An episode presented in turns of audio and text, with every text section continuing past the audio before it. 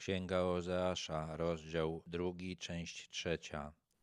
Dlatego teraz ja zwabię ją i zaprowadzę na pustynię i przemówię do jej serca i dam jej tam winnicę, a z doliny Achor uczynię bramę nadziei. I słuchać mnie tam będzie jak w dniach młodości i jak w dzień swojego wyjścia z ziemi egipskiej.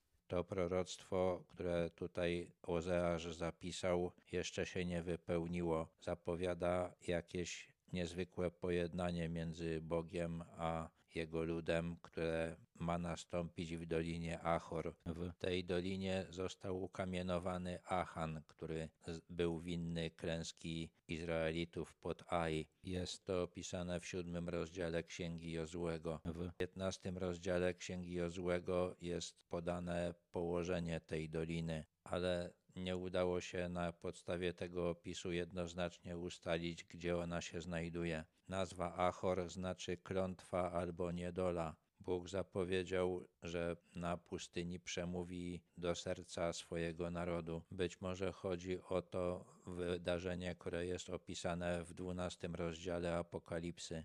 W owym dniu, mówi Pan, powie do mnie, mężu mój, i nigdy już nie powie do mnie, Baalu mój. Wtedy usunę z jej ust imiona Baalów, także ich imion nie będzie się już wspominać. To wydarzenie w Dolinie Achor będzie przełomowe. Izrael zwróci się do Boga całym sercem, tak jak on tego chce. Ozeasz zapowiada, że od tego momentu Żydzi nie popadną już w żadne odstępstwo. W owym dniu ustanowię dla niej przymierze ze zwierzętami polnymi i ptactwem niebieskim i płazami ziemi, a łuk i miecz i wojnę zniosę z ziemi i sprawię, że będzie mieszkać bezpiecznie. To, co tutaj Ozeasz zapowiada, pokrywa się z proroctwami Izajasza o tym, że nadejdzie taki czas, że nie będzie się na ziemi prowadzić wojen, a przyroda stanie się przyjazna człowiekowi, a Izrael będzie bezpieczny. I zaręczę cię z sobą na wieki. Zaręczę cię z sobą na zasadzie sprawiedliwości i prawa, miłości i zmiłowania. I zaręczę cię z sobą na zasadzie wierności.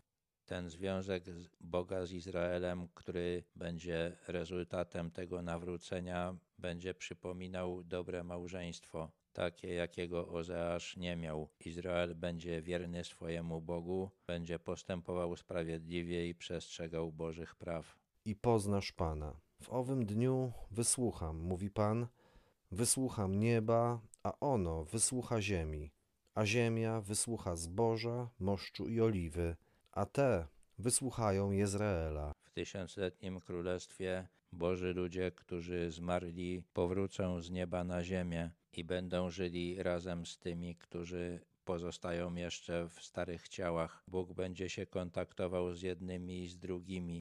Być może o to chodzi w tej obietnicy, że Bóg wysłucha nieba, a niebo wysłucha ziemi. Poza tym będą dobre urodzaje. Zboże, wino i oliwa będą miały dobre warunki do tego, żeby rosnąć. Wystarczy tego dla ludzi mieszkających w Dolinie Jezreel i na pewno podobnie będzie też w innych miejscach na ziemi.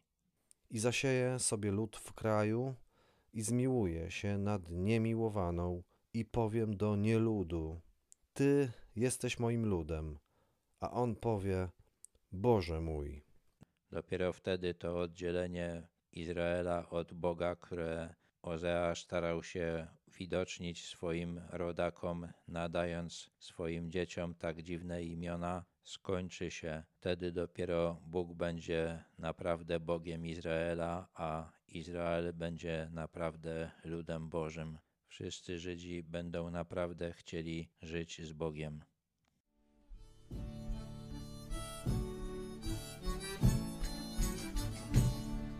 Niech prowadzi nas, Jego armia z wrogiem idzie w.